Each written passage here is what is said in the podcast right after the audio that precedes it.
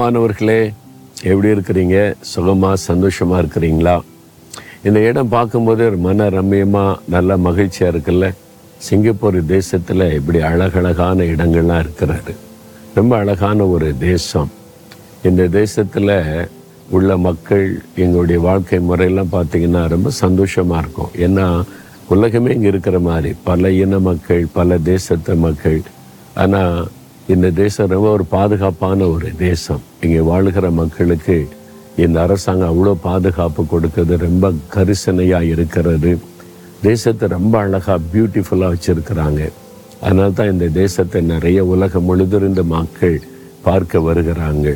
எப்போ வந்து எத்தனை முறை பார்த்தாலும் செழிக்காது. அவ்வளோ அழகான இடங்கள் டெவலப் பண்ணிக்கிட்டே இருப்பாங்க. புதுசு புதுசாக இருக்கும். நான் இப்போ மூணு வருஷம் கழித்து வந்து பார்த்தா நிறைய புதுசு புதுசாலாம் இருக்கிறது. அப்படி தேசத்தை டெவலப் பண்ணக்கூடிய நல்ல தலைவர்கள் உள்ள ஒரு தேசம். சரி, இப்போ ஆண்டவர் எனக்கு என்ன பேச போகிறாரு அப்படின்னு நினைக்கிறீங்களா?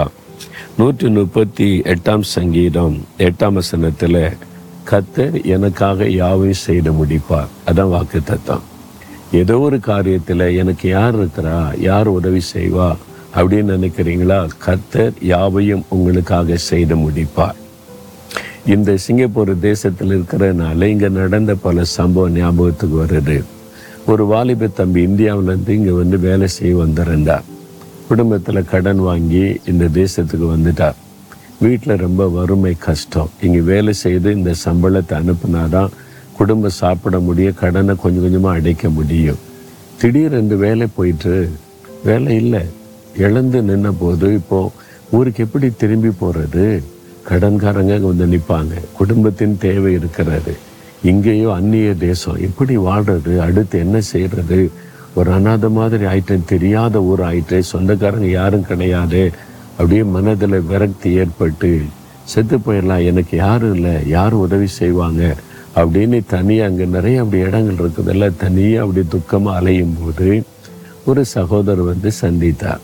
அவர் கேட்டார், துக்கத்தோடு இருக்கிறாரு சொல்லி, தம்பி நீங்கள் ஏன் துக்கமாக இருக்கிறீங்க அப்படின்னு கேட்டால், எனக்கு யாருமே இல்லைங்க, என் வாழ்க்கை எப்படிங்க, எல்லாம் நான் முடிஞ்சு போச்சு, செத்துடலான்னு நினைக்கிறேன், நீங்கள் ஏன் சாகணும்னு நினைக்கிறீங்க, எனக்கு யார் உதவி செய்வாங்க, யாருமே இல்லையே, ஒருவர் இருக்கிறார், இயேசு என்று ஒருவர் இருக்கிறார், உனக்கு உதவி செய்வார், அவர் தான் என்னை வாண்ட அனுப்பி இருக்கிறார், பாரு நீ யாரோ நான் யாரோ, ஆனால் உன்னை பார்த்தோன்னா உன்னை பேசும்படி என்னை ஆண்டவர் இயேசு ஏவினார், நீ ஒன்றும் பயப்படாத, நீ உனக்கு வந்து வேலை கிடைக்க வரைக்கும் நான் உனக்கு உதவி செய்கிறேன், உனக்கு திரும்ப நல்ல வேலை கிடைக்கும், பயப்படாத, நான் உனக்காக இயேசுகிட்ட பிரார்த்தனை பண்ணுறேன்னு. அப்படியா?